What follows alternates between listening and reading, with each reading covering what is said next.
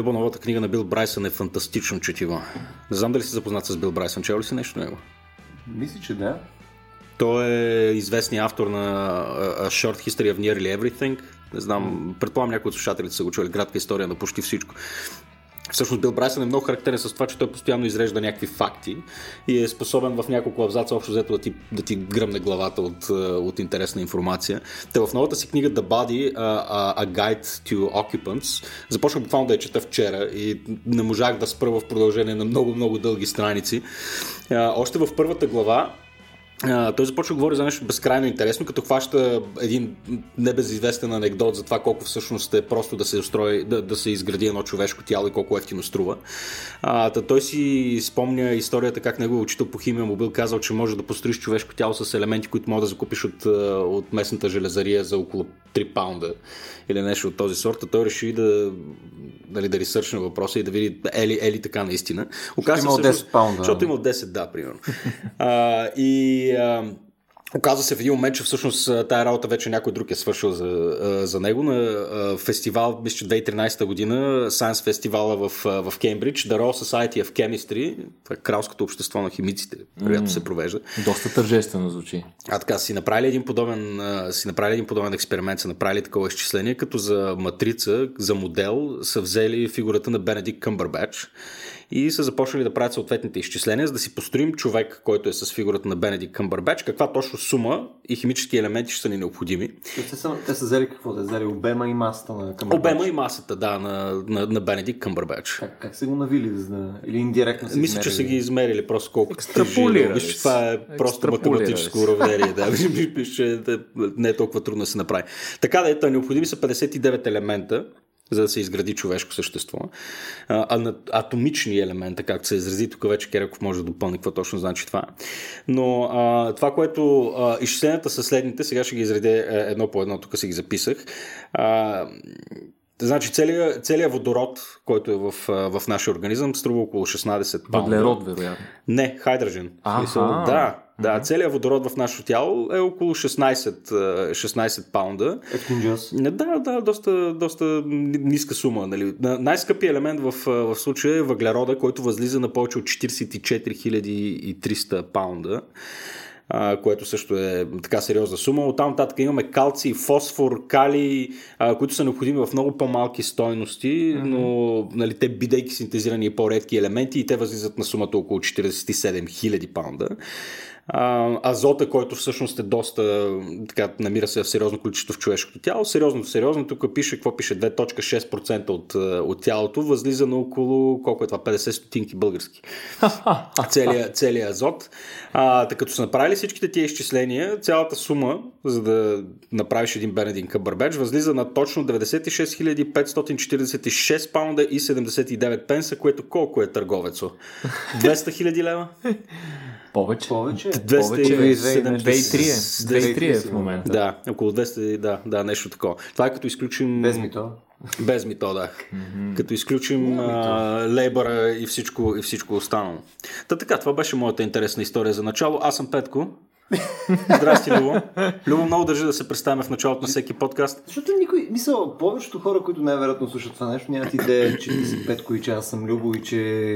Да, също рядко се представям. Точно. Аз съм Кереков и вероятно хората си мислят, че Любо просто си преправя гласа, за да звучи по-различно. Не, между другото хареса ми, че той вече се представя като Киреков. Не е просто аз съм Никола. Не, вече директно е обгърнал тази на е, нова той, той се превърна в това, което да, ние го превърнахме. Да, абсолютно. Ами, добре, за какво ще си говорим днес, господа? Аз започнах по някакъв начин. Трябва да го направим по-интересно. Ами, ти не случайно дали, спомена това, че човешкото тяло всъщност е доста по-ценно, отколкото си мислим. Фактически, дори в моментите, в които си усещаме, че сме абсолютно безполезни за това общество, се оказва, че всъщност сме доста ценни. да започна зимата и депресията с нея. Нали? да, чакай малко. Но нека слезем няколко нива по-надолу. Всички ние сме изградени от трилиони клетки, които изпълняват най-различни функции, а, като основното така дейтабейса, дата, така, информационният център в а, една клетка е ядрото. Всички знаят, че там се помещава генетичния материал, което, който практически се състои от рецепти за направа на всички градивни елементи на клетката, както и всички нейни функционални части, които й позволяват да изпълнява а, всички функции, които има тя. А, но всъщност се оказва, че някои клетки в нашето тяло, а, част от функцията им предвижда те да могат да се придвижват да се движат в тялото, да преминават през различни отвори, да, да стигат до по-далечни места, откъдето са започнали, да следват така една химическа диря, за да изпълняват тяхната роля. Типичен пример за това, например, са имунните клетки, които циркулират в кръвта, но когато има нужда от тях, когато трябва да се намесят някъде, когато, където, например, има някаква инфекция, те мигрират от кръвта, преминават през стената, която изгражда кръвоносните ни съдове и навлизат в тъканите активно, приплъзвайки се между останалите структури, които изграждат тези тъкани. При тези придвижвания обаче цялата структура на клетката се прегъва, гърчи и така нататък, което до голяма степен подлага на сериозен конструктивен, структурен стрес ядрото. Следствие на което, ако то не е защитено по някакъв начин, практически може да се щупи. Както може да си представите, Като например... яйце. Да, ако, например, си представите нещо чупливо, сложим в един найлонов плик и започнем да го гънем или притискаме, в крайна сметка можем и да го щупим. А като бирата, която носеше Петко на идва на Да, да. Тъжна история. Аз плаках. По-тъжно, отколкото интересна, да продължава. Е, та, учените са установили, че в клетката около ядрото се образува нещо като един своеобразен екзоскелет нещо здраво, но еластично, което позволява на ядрото да променя своята структура, да променя своята форма, така че да не пречи на клетката да преминава през а, тънки пространства, но пък за сметка на това защитава ядрото от това да бъде, конструктив, да бъде нарушена конструктивната му цялост и да бъде съответно нарушен генетичния материал. Това малко като жълтъка на яйцето, така ли да си го представим? Нещо такова, да, да можем да си го представим. А, та, това, този екзоскелет е изграден, всъщност учените са установили наскоро, че той е изграден от белтъка виментин, който е в големи количества, а, струпан буквално около ядрото. И а, как са установили това хората, учените? Нали? От една страна те са установили струпването на този виментин сравнително лесно. Защо пък откъде знаем, че точно той допринася за поддържането на тази конструктивна цялост? Ами, разбира се, както в науката всичко, трябва да го махнем, за да видим какво става. И всъщност те са произвели клетки, които не поради една или друга причина, най-често поради факта, че е неутрализиран генът за виментин, те не произвеждат виментин. Такива клетки, когато се придвижват, а, и особено когато им се налага да преминават през някакви тесни пространства, над 50% от тях а, умират точно поради а, деструктуриране на ядрото им, което се разцепва на няколко части и те спират да функционират нормално. И това всъщност доказва, че около ядрото на всяка една от клетките ни има една защитна протеинова възглавница, която предпазва ядрото ни по един нежен, но решителен начин. Защото трябва да се предпази ДНК. Бил Брайсън също споменава, че ако хванем нишките на ДНК, мисля, че във всяка, поправиме, в, в ядрото ни, всяка една нишка е по 5 метра дълга, ДНК? А, това е общата... Ако е разнищим. Е, да, това е общата дължина на хромозомите. Да, общата дължина на хромозомите. Той твърди, че ако, ако, ако вземем общата дължина на, на хромозомите от всяка една от нашите клетки, изграждащи телата ни, ги навържаме една след друга, а, нишката ще а, отиде отвъд Плутон, ще излезе, ще напусне Слънчевата система. Това, това всичко се намира в нашето тяло нагънато в дребните ни клетчици. И също ще умрем, ако го направим това. И категорично ще умрем, да. Да, това е доста впечатляващо, малко отвъд мащабите, които хората могат да си го представят, но ако всеки си представи, че клетките са толкова малки, че ние не можем mm. да ги видим, въпреки това някъде вътре в тях се събират 5 метра нишка, да. това е доста по-впечатляващо според мен. Да. А, да, Кол- няколко милиарда мисля, че нишки бяха необходими, за да се достигне дължината на един стандартен косъм. Нещо такова. Е, е. да, след, всеки изминал ден ще, ще идвам с още и още повече такава информация. Бил Брайсън, горещо препоръчвам. Не знам, почувствах се като на минута е много малко. Да, съжалявам. Няма време. Съжалявам. Не знам, аз, аз между винаги съм бил ужасен пък с факти. Не, мен ми е ужасно приятно да чета за факти, mm-hmm. но никога не съм помнил факти. Пълно някой, ако ме пита А какво е, не знам, направил Еди кой си през 97 година на Еди коя си там или олимпийска игра, нали? Какъв е рекорда за... Нямам никаква идея. Не, знам, това свързано ли е с някакъв тип а, трениране, ти да можеш да помниш по-адекватно или е по-скоро някакъв тип innate ability? Мисъл, защото имам серия познати, които или са перфектни с това да помнят по-добре, или са шит като мен, вариации на шит. Ми не знам. Никола? Това са различни типове памет и като всеки тип памет и като всяко по принцип мисловна когнитивна дейност, това колко си добър в нея е пряко зависимост от това колко се упражняваш в нея. Mm. И още до голяма степен е пряко зависимо от това колко си се упражнявал, докато мозъкът ти се е формирал, т.е. още като дете. Затова на децата много често им се дават различни типове игри, които са свързани с запомняне на елементи, точно за да упражняват този тип своя памет. Но това, което и ти казваш, има вероятно и връзка с генетиката, защото аз познавам хора, включително познавам една девойка, която му беше моя колежка от следването. Тя винаги ни е изумявала как безпогрешно помни рождените дни на абсолютно всички хора от потока. Как, като, освен това, тя самата, като сме я питали как го прави, тя казва, че никога не е било проблем винаги е помнила с лекота изумителни неща, като например някакви важни срещи или, или пък а, а, някакви важни житейски събития, които се случвали буквално преди 10 години. Тя помни точно коя дата и час, как са се случили нещата.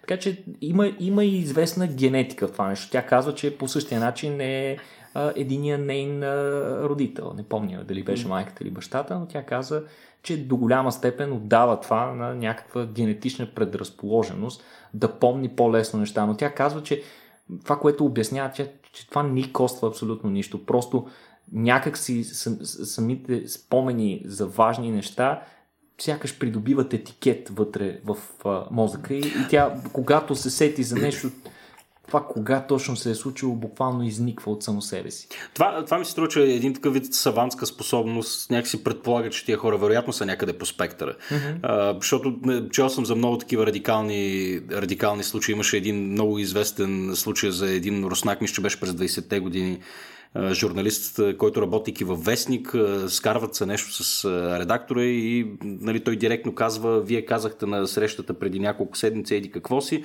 нали, не, не е вярно, вадят се съответно нотките от въпросната среща и той започва свободно да рецитира всичко, което е разписано в нотките, мота му. Mm-hmm. И нали, в един момент редактора, бидейки в шок, нали, започва да, да си говори с този човек, ти как, как успя току-що да го възпроизведеш и става ясно, че нали, този човек, той винаги, той запомня запомнил всичко до сега, което е чувал и той до сега е мислил, че хората по този начин просто оперират. Нали, той бил в ранните си 20-те години, не особено социален, очевидно в спектъра. Mm-hmm. Нали, така че много, много... И, и този човек всъщност става в основата на, на една цяла школа, която започва да изучава паметта в рамките на Съветския съюз и нали, оттам, оттам започва да ги изучава. Но такива хора има, има доста и те със сигурност са някъде в спектъра. Mm-hmm. Не знам, не ми се струва, че това е някаква нормална човешка способност, но съм съгласен, че е свързано по някакъв начин с тренинга, тъй като факт е, че аз малко по-добре добре помня факти, може би се дължи и на това, че бях обсебен с е, хронологията на Втората световна война и на всякакви такива неща. И бях си, имаше една книжка, в която ден по ден беше разписано какво се е случвало. Книжката беше около хиляда страници.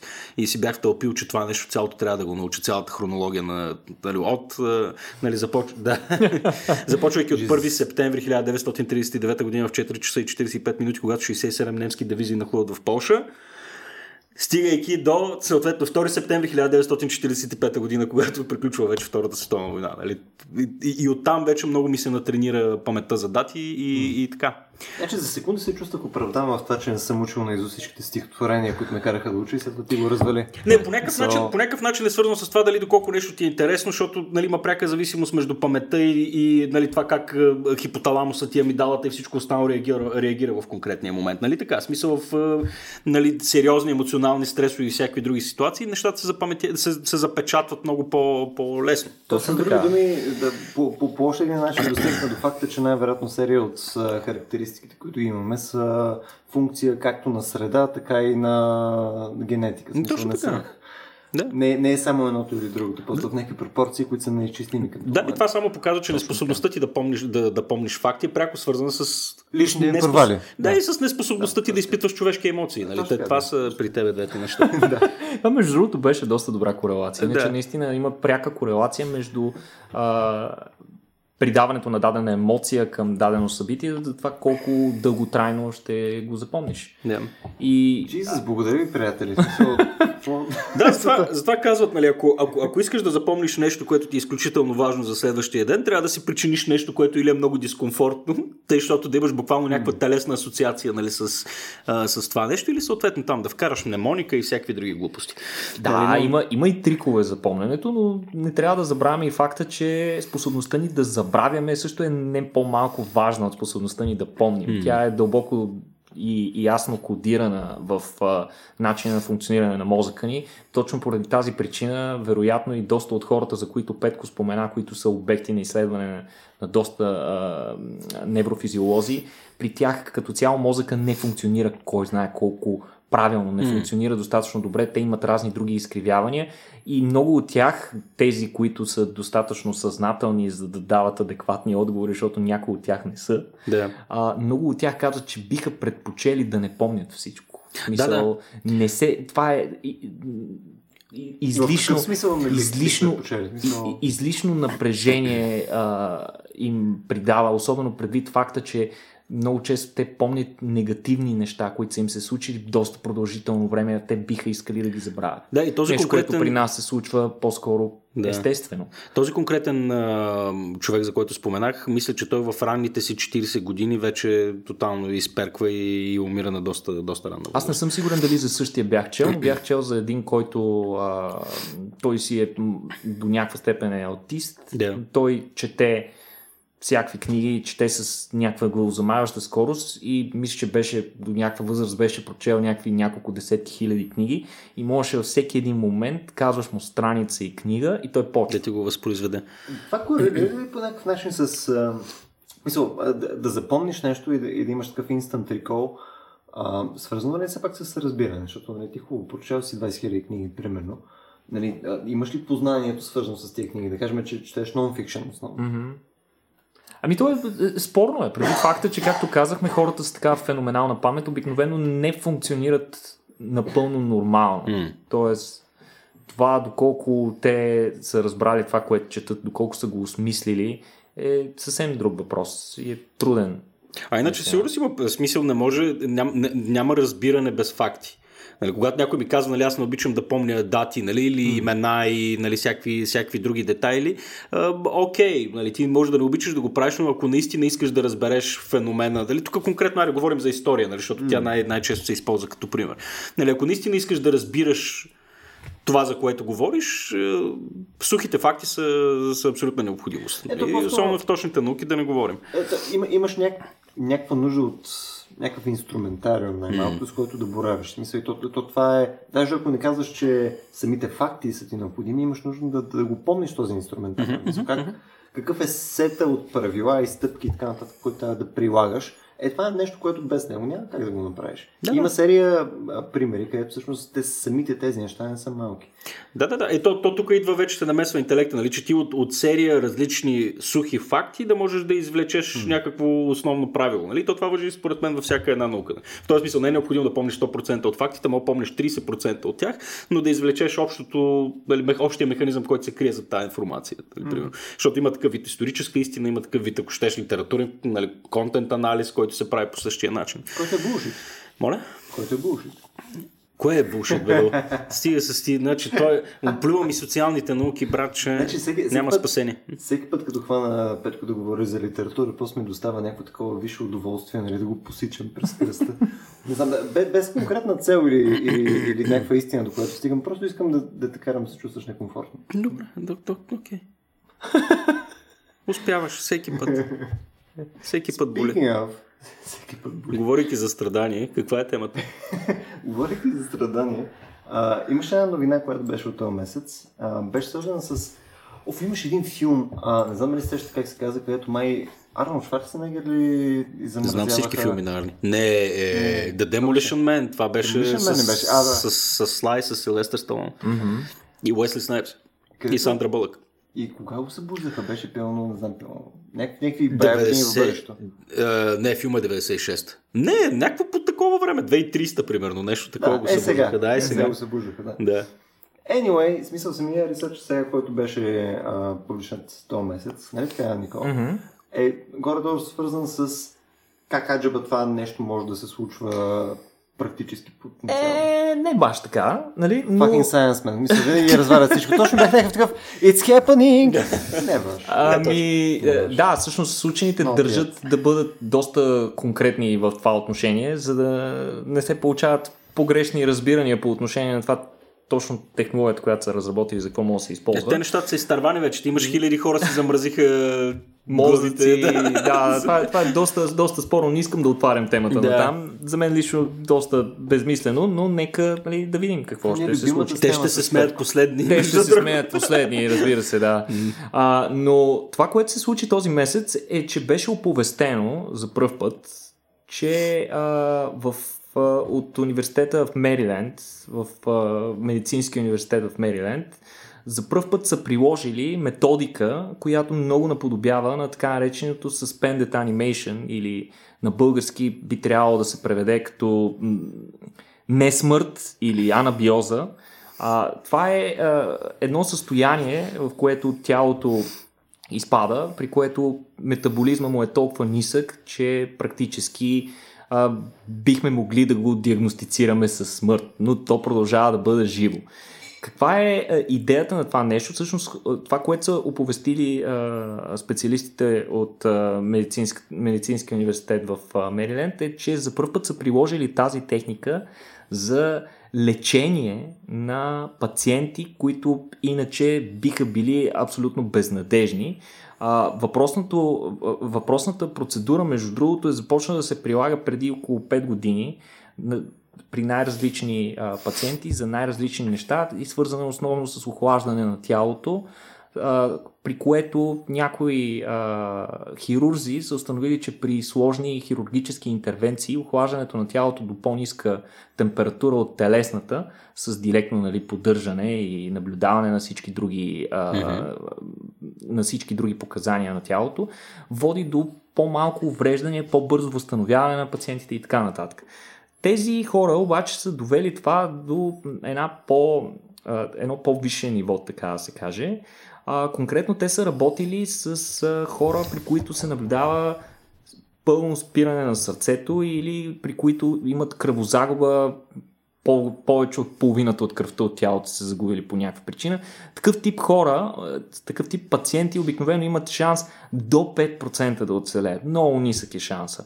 И е, това е било едно от изискванията такива хора да бъдат включени към подобно изследване. Mm-hmm. Като между другото ученици се подготвили много добре и са разпръснали листовки из целия град, за да кажат, че конкретно в тази болница тази процедура се прилага на този тип пациенти за да нали, хората да си знаят mm. и евентуално, нали, ако искат поради някаква причина някой от техните близки да бъде изключен, трябва да го заявят стрикно. Иначе, влизайки в болницата, ако пациента отговаря на тези критерии и ако в момента има екип, който е на място да извърши тази процедура, те ще му я извършат. А в случай, че искаш да се включиш доброволно, наръгваш се в в артерията за бедрената, изтича ти половината кръв и пропаш. И тогава се обаждаш да. на 911. А всъщност какво представлява самата процедура? Процедурата представлява охлаждане на тялото на човек до 10-15 градуса, след което започва бърза замяна на кръвта на човека. Цялата кръв на човека, или поне някаква съществена част от нея, се заменя с много студен солеви разтвор. Следствие на което цялото тяло се охлажда доста бързо. Охлаждането на тялото по принцип действа много особено на клетките на, на, на, на различните органи, изобщо клетките на човешкото тяло. Охлаждането води автоматично до забавяне на метаболизма.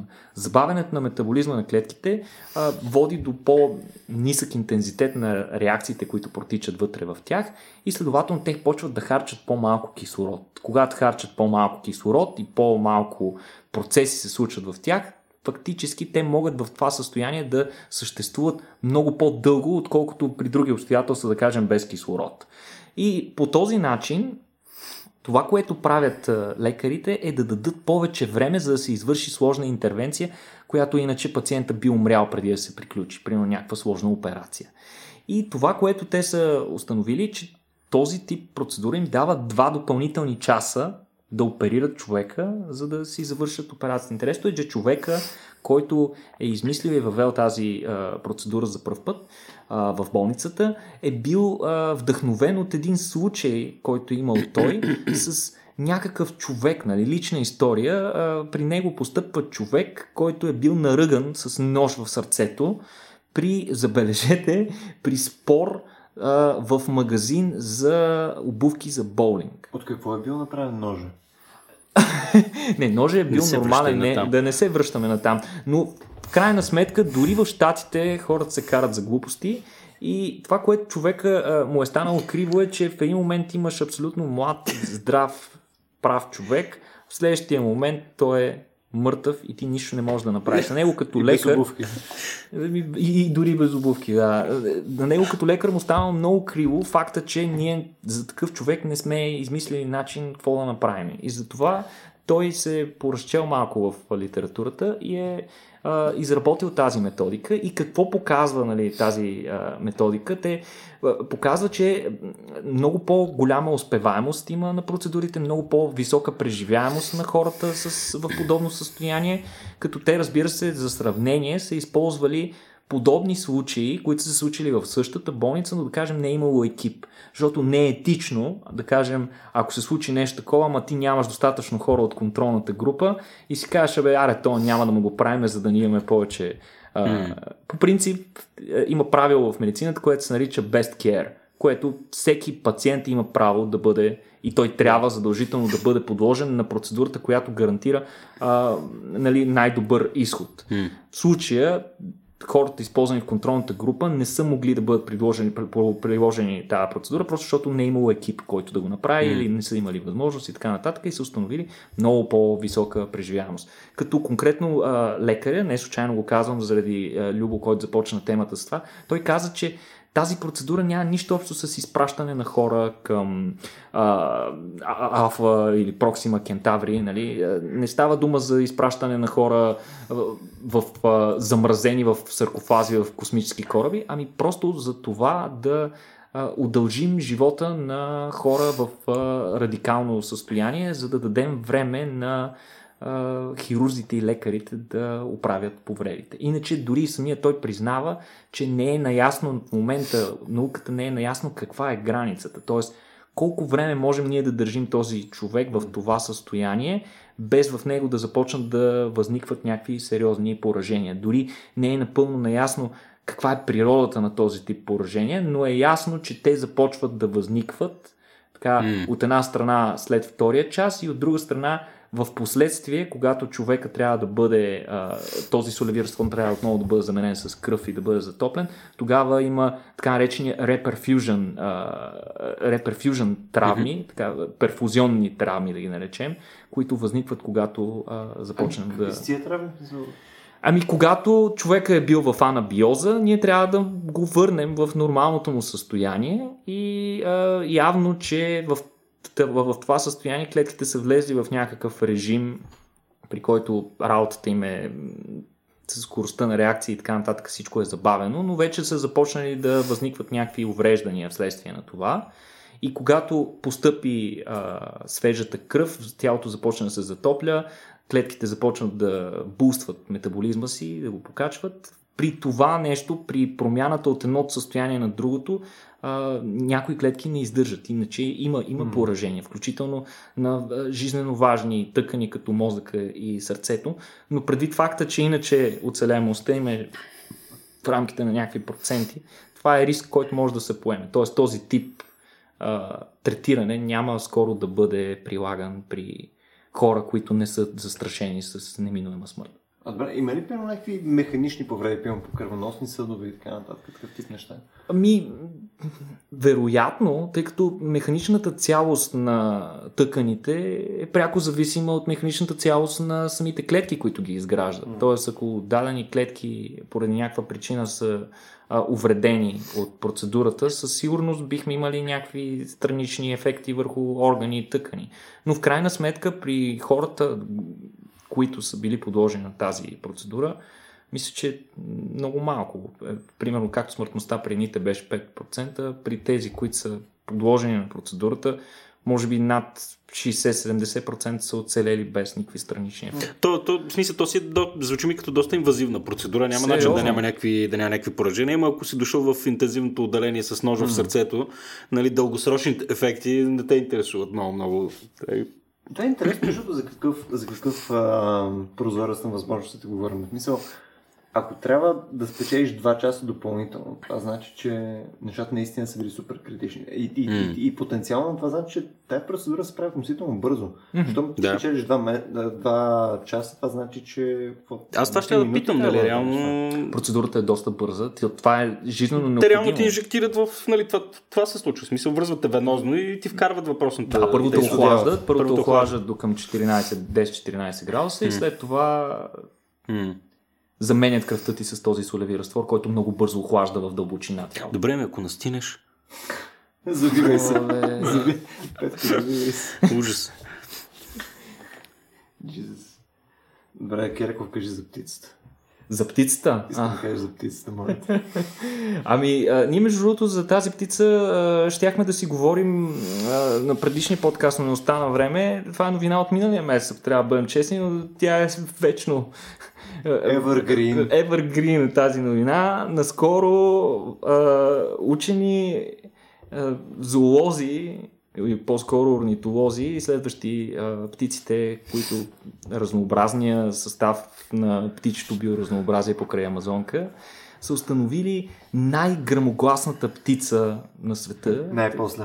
Най-после, да. А, а, тази птица, тя се а, установили се в, поро, в поречето там, покрай някои от притоците на Амазонка, в а, сравнително планински райони. Въпросната птица се нарича а, на, български, на български не знам дали има име, трябва да говоря с някои от приятелите си орнитолози, но на английски тя се казва White Bellbird. Бел като камбана. Всъщност въпросната птица е измерено, че средно мъжкия, защото обикновено мъжките издават силните звуци, за които си говорим, мъжкия yeah. издава звуци, които са средно с около 120, с, с около 116 децибела, с временни пикове от 125 децибела, което вече е на границата нали, да ти се пръсне тъпънчето. Да, някакво сравнение. Примерно един самолет колко е като Ами, Колко мисля, е че... шум в София? не, не, мога, не мога да кажа точно, но примерно турбина от съвсем близко е някъде около 130-135 децибела. Mm. Но това ти е самолетна турбина от съвсем близко, което със сигурност ще ти пръсне тъпанчетата. А това е малко птиченце, така? А това е една съвсем миниатюрна птичка, която не впечатлява със своите размери, но тя може да издава този чудовищен звук, което по същество не е чак толкова изненадващо, преди факта, че има и други животни, които издават силни звуци. Птиците са, от край време са а, известни с способността си да предават сигнали на голямо разстояние, но в случая явно идеята не е такава. По принцип, идеята да издаваш силни звуци от една страна да привлечеш партньор при птиците, от друга страна да сигнализираш, че, да кажем, в дадения район ти си царя, нали? Mm. това е твоята територия, така че да не идват други представители на същия вид, защото ще, ще ги нападнеш. Mm. Той е като някаква аларма също за при някои видове. При някои видове също така може да алармираш за нашественик и така нататък. В случая това обаче не е така при тази птица. Това е а, реално е, е при нея а, реално този повик, който тя прави, е полов сигнал, за привличане на женската, но птицата го издава, като застава в непосредствена близост до женската и изкръщява буквално в ухото й. Което доста, доста, е, доста е смутило изследователите, нали, защо е необходимо това да се случва. Те не, не са напълно убедени каква е причината за това и как женската издържа на този терор, но всъщност жен, са установили, че а, мъжките птици, които кръщят най-силно, а, реално оставят най-голямо потомство. Много успешни са в оставянето на потомство. Тоест, женските прилагат подбор чисто генетичен на този тип белек. И тъй като това се е случвало многократно в продължение на хиляди години, крайна сметка е довело до този екстремен нали, глас, който а, има животното. А, по, по, по-интересно е всъщност как, как, как е успява това животно, малката птичка да издаде такъв звук. Между другото, звука ужасно прилича на някаква аларма. Да. Искате ли го чуем? Да, може да го пуснем, това е много интересен. Птичката, между другото, има... Да, това, тя Това е има ужасно, два, два човек. вида повика, но между другото изключително металически. Аз ако го чуя това някъде в гората, не бих предположил, че е на живо същество. Вау. Но е наистина като тромба, така да се каже. Та, а, учените, са установ... учените са установили, че това, което позволява на птичката да издава толкова силен звук, без да, да й се наранят собствените тъкани, е факта, че този звук е в много тесен, а, много тесен а, частотен диапазон. Mm-hmm. Тоест, то е буквално една нота, която се издава за сравнително кратко време. А другото, което те са установили е, че за да издава тези силни звуци, реално гръдната мускулатура на птицата е много хипертрофирала в сравнение с други подобни птици от същия род, да кажем, които нямат чак толкова силни гръдни мускулатура. Но учени дори не са напълно убедени, че това е птицата с най-силен глас, но това до момента е птицата с най-силен измерен глас и на всичкото отгоре изкръщява в ухото на партньора си. Така че следващия път, когато нещо подобно се случи с вас и вашия партньор, не им се сърдете, просто кажете им нещо от сорта на можеш повече. А някой... А някой...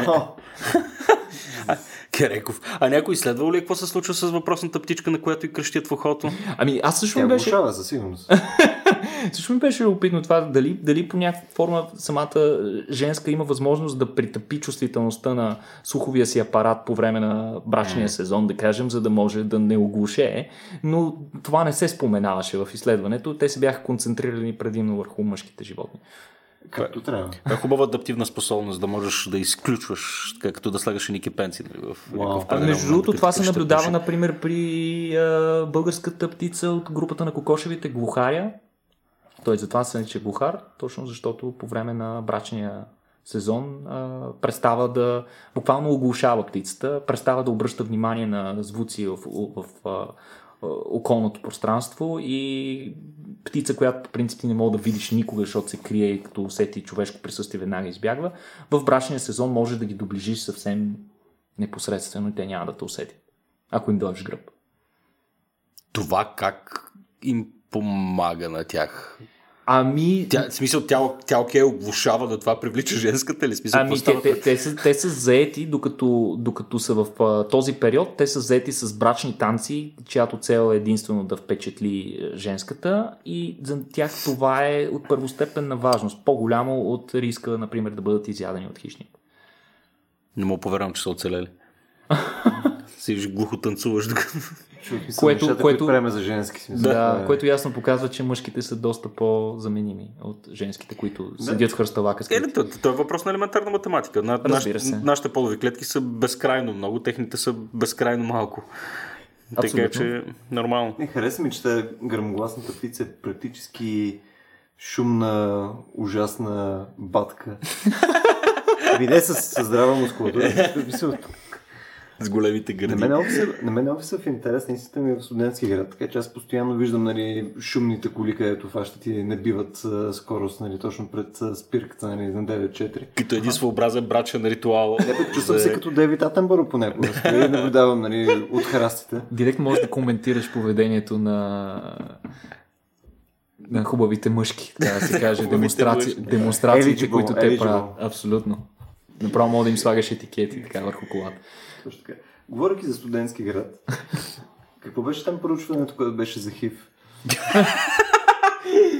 Да, Е, хубав да. И браво. Транзишъна беше впечатляващ. Ами, има добри новини в сферата За целия на... студентски град. в сферата на ХИВ. За първ път от доста време насам.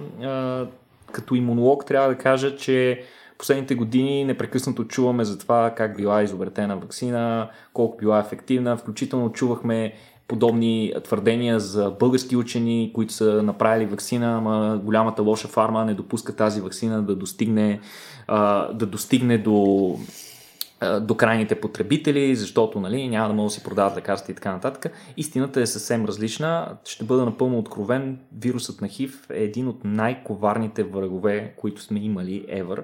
Той е сравнително отскоро в човешката популация. Дошъл е вероятно от а, наши а, роднини а, приматите, а, където а, и, и той практически все още се адаптира към човешкото тяло до голяма степен. А, той, е, коварното при него е, че от една страна той е изключително силно из, изменчив. В смисъл, буквално в един човек, който е болен от ХИВ в продължение на няколко години, е, могат да се наблюдават десетки, дори стотици различни щамове на вируса. Тоест той вече не е болен от първоначалното заболяване. Заболяването непрекъснато се променя, става по-резистентно на някои а, медикаменти, които се използват срещу него и така нататък. Това от една страна е неприятно. Това са индивидуални промени при всеки пациент, така? Точно така. При това звучи ужасяващо. Това е потрясаващо. Вируса, но, това, но това не е цялата история и това не е причината, не е, не е единствената причина да няма добра вакцина. Има много други причини, специфични характеристики на вируса. Една от които е факта, че той директно се възползва от имунната система, като той реално заразява клетки на имунната система, така че всеки път, когато ти имаш активация на клетки на имунната система по една или друга причина, например, представи си, разболяваш се от нещо, клетките ти на имунната система започват да се активират, но част от тях са заразени с ХИВ който е интегрирал част от генома си в а, генома на, на, на клетъчния геном, mm. твоя личен, и като се активират те имунни клетки, те започват да пръскат нов вирус. Така че, а, изобщо, идеята ни е да стимулираме имунната система, за да се справим с ХИВ, след като той веднъж вече е вече се е установил, е абсурдна. В смисъл, ние реално му помагаме на вируса. Така. Но както и да е, сега по-интересното е новината за изработване на нова революционна вакцина за ХИВ. Сега, това мен лично много ме впечатли а, елегантния подход, който са използвали а, учените, като само ще цитирам няколко цифри, за да добият хората представа какъв е проблема към момента. Към момента има около 38 милиона човека, които са болни с ХИВ в момента, като в някои държави, особено тези в Субсахарска Африка, процента на заразените достига драстично, примерно 20-30 дори процента, което е доста мащабно и доста мащабен и сериозен проблем, още повече предвид факта, че всички сте чували медикаментите за ХИВ вече осигуряват нали, доста нормален живот на хората, но те са чудовищно скъпи. Повечето правителства в Африка не могат да си позволят да не могат да си позволят да осигурят достатъчно медикамент за всички хора. А, сега, какво, какво е решението? Как да изработиме вакцина? Значи вече споменах, вирусът е силно мутантен. Ако се опитаме да изработиме вакцина, той се изменя и, примерно, хора, които имат имунитет срещу един щам, няма да имат срещу другия щам. Това, което имунолозите, нали, the holy grail, нали, светия грал на а, имунологията против вируса на ХИВ е да се изработят антитела, които да са насочени, да се направи такава вакцина, която да изработи антитела, насочени към структуроопределящи части на вируса, които никога не се променят. Такива антитела се наричат broadly neutralizing, т.е. такива, които неутрализират вируса при всички обстоятелства. А, такива, а, а, такива антитела са установени при някои хора, които са болни от а, вируса на ХИВ. Някои от тях дори това им осигурява и контрол на вируса. Те са се разболяли, минало е някакво време и чисто статистически някакъв късмет са имали извадили с тези хора и са изработили тези антитела, които им дават доста висок контрол на вируса, дори при ниско количество медикаменти. А, това, което са направили а, учените, е, че са използвали а, за изработката на тази вакцина, са използвали а, един повърхностен протеин, който е по повърхността на, на вируса, който се нарича ENF. Този протеин е комбиниран с едни такива а, липозоми, представете си като малки мехурчета, а, и по повърхността на тези липозоми се е поставил този а, повърхностен протеин, който обаче е бил а, леко модифициран. Леко модифициран, премахнати са едни такива а, захарни остатъци по повърхността му, които прикриват определени антигенни участъци от а, този белтък. И по този начин, с тази вакцинация, те се опитват един, един вид да насочат имунната система да разпознае нещо, което иначе е невидимо за нея. Какво обаче се случва след това? Това е първата вакцинация. При втората вакцинация те вече поставят друг вид вакцина, която има тези гликани, тези а, а, захарни остатъци. По този начин те искат да извършат една такава своеобразна, своеобразен подбор, да се изберат само антителата, които разпознават вътрешните части на този протеин, но ги разпознават дори когато има гликани. И по този начин чрез няколко а, поредни подобен род а, вакцинации, те са а, а, предизвикали се изключително ефективно а, синтезиране на такива broadly neutralizing антитела, като конкретно те са засекли две такива антитела, които се а, синтезират при техния протокол. И а, са а, направили са направили са тестове при 12 заека които... Извинявам се, какво? Не, еми, смисъл лабораторно, стандартно лабораторно животно. Конкретно явно, че не са работили с мишки в случая, както сме свикнали. Работили са с зайци, 12 зайка, при които е тестван този протокол, те са развили тези broadly neutralizing антитела и, и при тествани е, огромно количество щамове на ХИВ, над 90% от щамовете изобщо не са успели да заразят зайците, което е огромен успех. В смисъл, ако това нещо успее да стигне до клинични изпитвания и получи същия резултат при хора, това би означавало, че наистина може би ще имаме шанс да приложим една доста добре а, активна, доста добре ефективна вакцина срещу този ужасен наш неприятел и да го надхитрим. Схемата е доста сложна, подобен подобен вид вакцинации не се прилагат в момента. Това, което ви казах, първоначалната вакцинация се нарича virus-like particles, това се прилага. Това са частици подобни на вируси, които обаче не са вируси. Но това да, да, да вакцинираме с едно, пък да бустваме с друго, това е по-рядко срещано, така че ще изисква нов различен вид протокол, но смятам, че за този тип заболяване това е нещо, което си заслужава да се опита. А то как бихме го вкарали в някакъв, не знам, вакцинационен календар ли? Как, какво бихме направили? Мисля, с БЦЖ-то ти бият и на сертификат. Мисля, как работи? Защото не то това е идеята на вакцината. Ти mm-hmm. не искаш да е електив, ти искаш по-скоро да е нещо, което мога да го набиеш, така че да оттрепеш това нещо на цяло отрепването на цяло няма как да стане. Това, което можем да направим наистина е да защитим хората, които не са заразени. Под някаква форма да им осигурим някакво ниво на защита. Е, не е ли с времето опция потенциално да го отрепеш на цяло? Мисля, теоретично, ако мога да кажем, че сега мога да защитим две поколения подред. Значи, да, да. Ако, ако можем да, ако приемем, че достатъчно дълго време защитаваме хората, така че тези, които са болни, да изчезнат или така да кажем да, да спрат да заразяват хора, ние ще прекъснем веригата на разпространение на вируса и може би до голяма степен това ще ни осигури някакъв контрол. Но на този етап не се знае. Трябва да се направят още изследвания. Още зайци. Още зайци и този път човешки зайци би било по-добре, за да се види.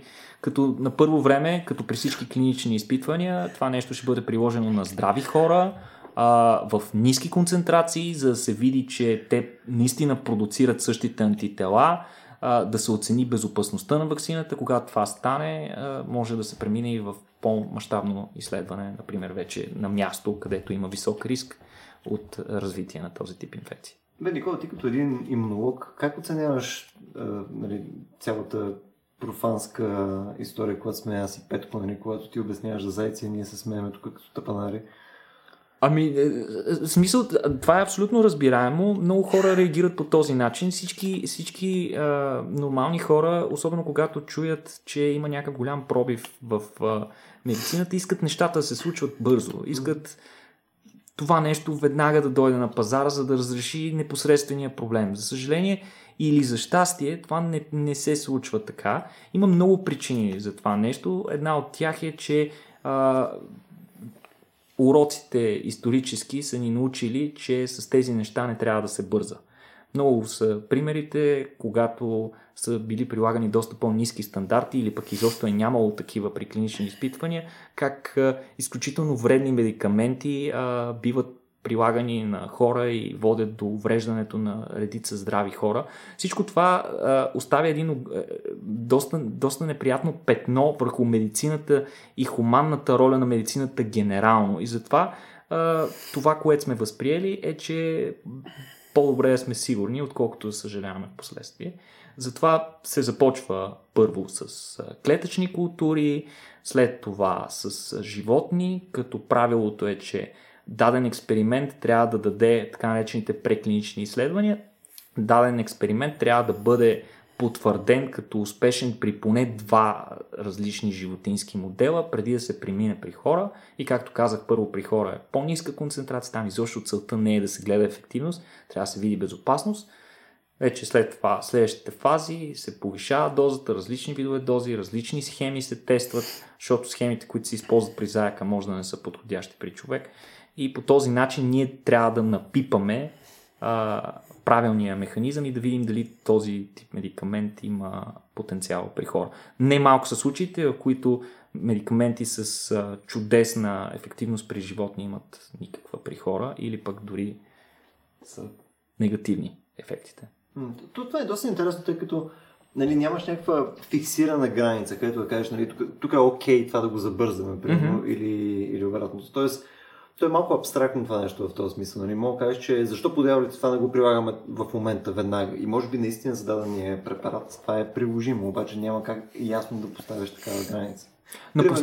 Напоследък започнаха да се развиват и подобни а, тенденции, особено е сега, например, като беше епидемията с ебола, а, да, точно, започнаха да се развиват а, концепции за така наречените а, ускорени одобрения, а, нали, основните а, действащи лица, това са и Европейската агенция по лекарствата и FDA, и там японските и азиатските а, агенции, които са свързани. А, те се, и, имат процедура, при която могат многократно да ускорят одобряването на медикамент, ако той покаже необходимите резултати, като има специални комисии, които подлагат на тестове а, тези неща и те стигат до заключението. Като това винаги, е, винаги се прилага при непосредствена опасност, която има хората, когато дадена дадена опасност или заболяване е, е обявено нали, за обществена опасност. Това, има си специални процедури за това, но дори този тип ускорение, то дава многократно ускорение, но пак не е почвано от утре с хора. Не, не е така. Да, то просто път някакъв cost-benefit анализа в момента. Нали, има някаква епидемия, нещата са ужасни, нека да видим.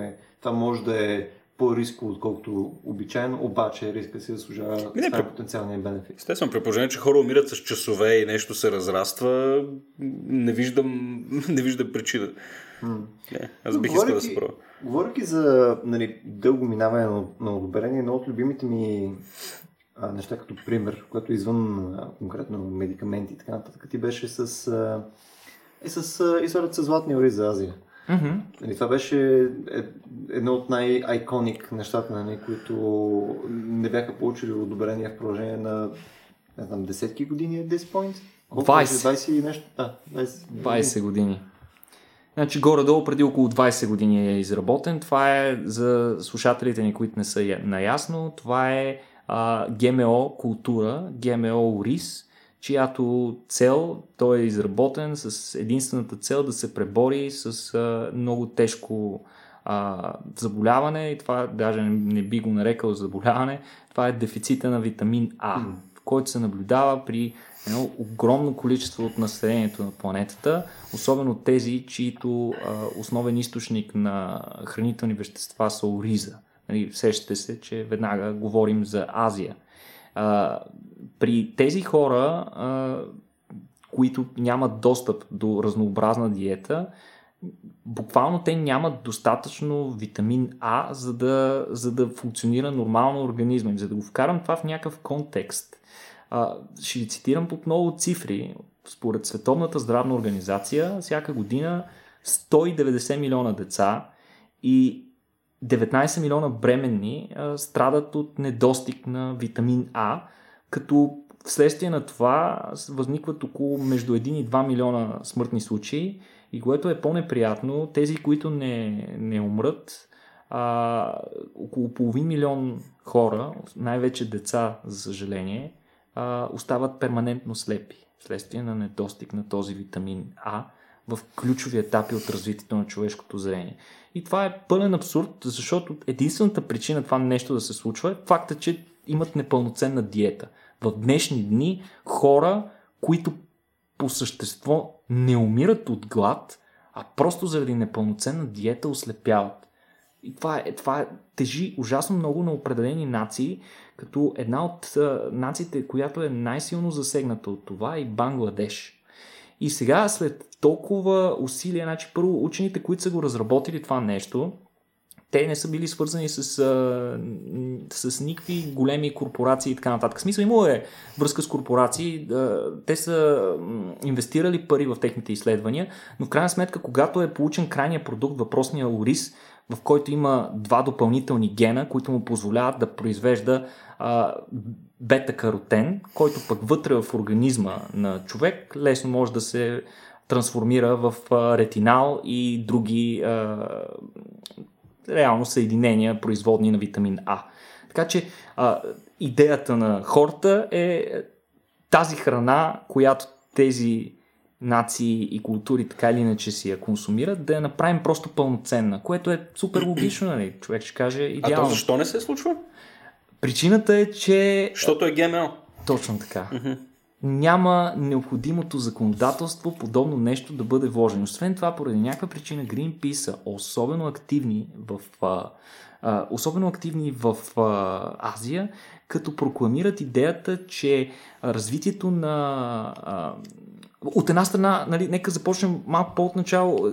В началото Golden Rice, както го наричат, този ориз, заради цвета, който получава заради синтеза на бета-каротен, той става по-златист, такъв оранжев, какъвто е цвета на бета-каротена, не е такъв бял, какъвто е обикновено. Този Golden Rice в началото не е бил много ефективен. Иначе казано, човек е трябвало да изяде почти един пакет, за да си да осигури необходимото количество витамина. Mm. И те си казали, това няма никакъв смисъл, няма за какво да вкараме ГМО за някакъв такъв ефект. Тогава ученици са се ядосали и са продължили изследванията си и са направили втора версия на Golden Rice, който има 23 пъти повече няма да ядосваш учените. Има 23 пъти повече. Учените са се ядосали. Бета каротен. 23 пъти през 2005 година, само няколко години след като са направили първия, са направили и втория, който вече само 75 грама ориз е абсолютно достатъчен за добиване на цялата пълноценна доза витамина на ден.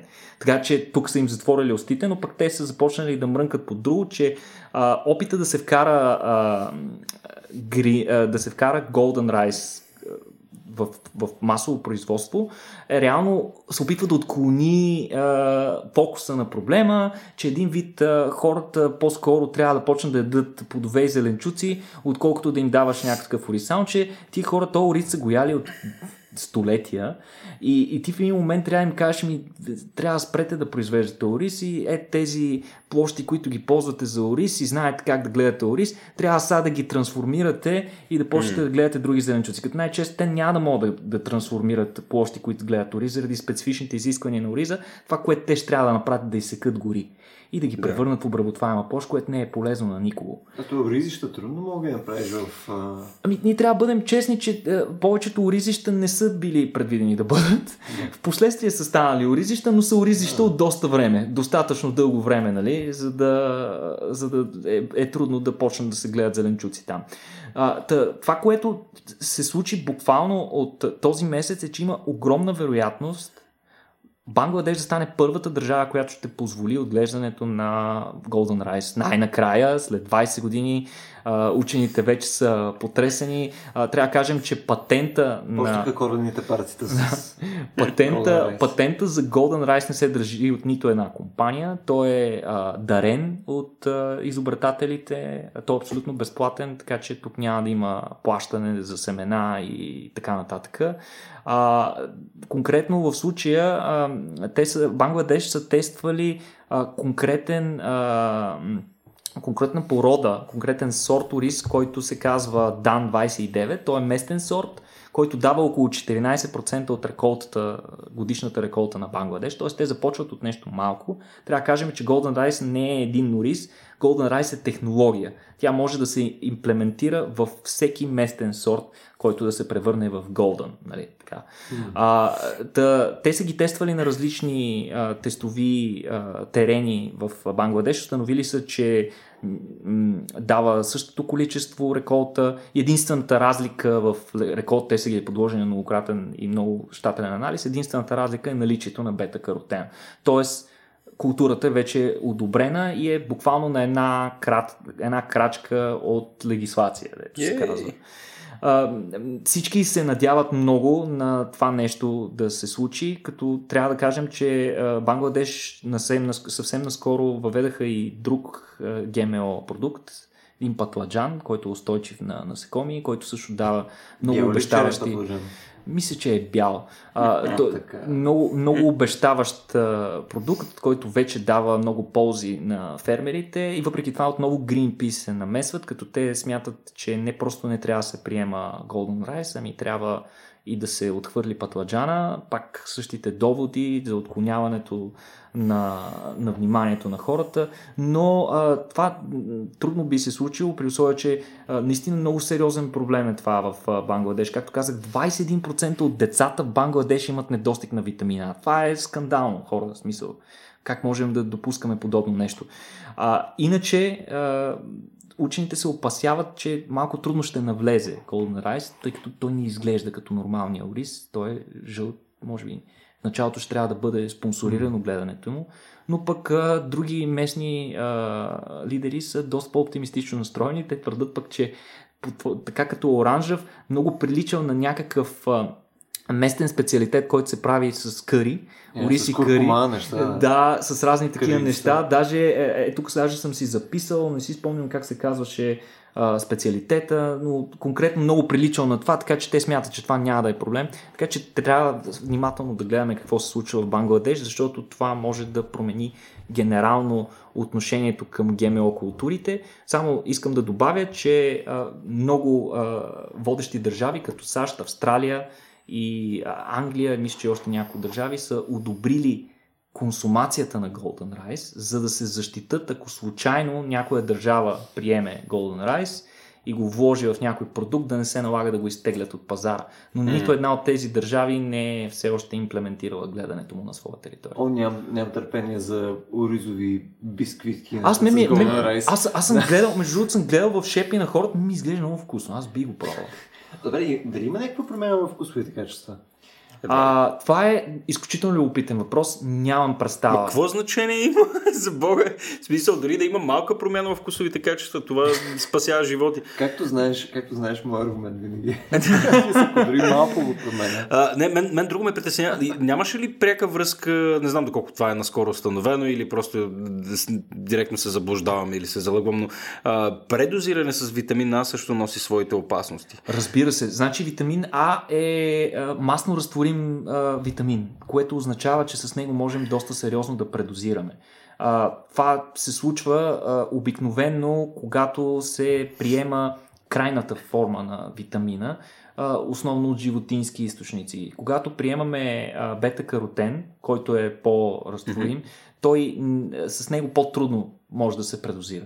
Даже са установили, че хора, които ядат много моркови и такива неща, имат неприятни, неприятния, но абсолютно безвреден страничен ефект, че кожата им така леко променя цвета си по посока на оранжево. Да. Но фактически имаш отлагане на бета-каротен в повърхностните слоеве на кожата, но нямаш такова натрупване на, на витамина А навътре в, в, в, в организма. Иначе подобно нещо се среща има отравяне с витамина А при инуити, и при а, разни култури, които се хранят основно с месо, като типичен пример за такъв тип отравяне е когато се консумира черен дроп на бяла мечка. Mm. А, обикновено черният дроп а, концентрира много количество витамина в себе си, а това количество при а, а, при крайния хищник, the Apex Predator, mm-hmm. този, който е на върха на, на, на хранителната верига, там пък имаш огромни количества витамина. До толкова, че буквално някакви 50 грама черен дроп от а, бяла мечка може да, да те убие. О, колко вкусно звучи обаче това. Право, бих си резнал малко. Иначе има доста странични ефекти, полиорганна недостатъчност, натоварване на черния дроб, натоварване на бъбреците следствие на голямо количество витамина. Друго... Но не можеш да предозираш от растителен витамина. Така ли? Смисъл, такъв, такъв а, с източник а, растения, бета-каротен, по-скоро. Да, защото притесняваш, защото в България много се любят семки, слънчогледовите семки имат усещам, голямо усещам. количество на витамина, не знам какво става по сливен и по места и по мачовете. Притесних се да не ослепят хората. Не, то по-обратното беше. Е, да, да. Между другото, почват да ти се чупат костите, защото витамин А нарушава баланса на конструиране и разрушаване на костите. Mm. Това е един цикъл, който се извършва в нашите кости, който се извършва от два типа клетки. Едните се наричат остеокласти, другите се наричат остеобласти. Mm-hmm. Остеобластите градят, остеокластите рушат. Нещо като нашата собствена система. Някои правят неща, други ги разрушават и това продължава вечно. Но а, реално лека обществена аналогия, нали? да, да вкараме малко историческа, Социален коментар, а, малко историческа закономерност. Нали? Това, което поддържа баланса е... Това, това всъщност, което поддържа е, правилната структура е баланса между, между двата процеса, т.е. да се гради поне толкова, колкото се руши. А, това, което прави витамин А е, че потиска градежа и подсилва многократно разрушаващата способност на остеокластите, което може да доведе до понижаване на костна плътност, остеопороза при млади хора mm. и лесна чупливост на кости. Момчета, аз предлагам да стимулираме градежа. как? Люба. Като, като начало приключиме този подкаст. Защото както става ясно, някои рушат, други градят. Така, и оставим хората да изградат нещо ново и красиво без нас. Да, така. А, само като, като финал на цялото това нещо, отново искаме да благодарим на всички хора, които ни съпортват в Patreon. ящите си Златния Орис и се сабскрайбвайте към нас в Patreon. Благодарим много, че го правите. Вече са над 20 кусор души, което е доста впечатляващо. И също така да благодарим и на SBTech, благодарение на които ние ще вземем златния ориз, както и ще продължаваме да има адекватна техника, с която записваме тия глупости в момента. А, благодаря, че ни слушахте днес. Нещо спускаме ли, Петко? Не, всичко беше чудесно, Любо, добре се справи. Хубава вечер. Това звучеше като тъй вярно, между тъй вярно. Много странно беше. Така го почувствах. Благодаря, благодаря, че ни слушахте днес. Благодаря ви от мен. До скоро отново. Чао.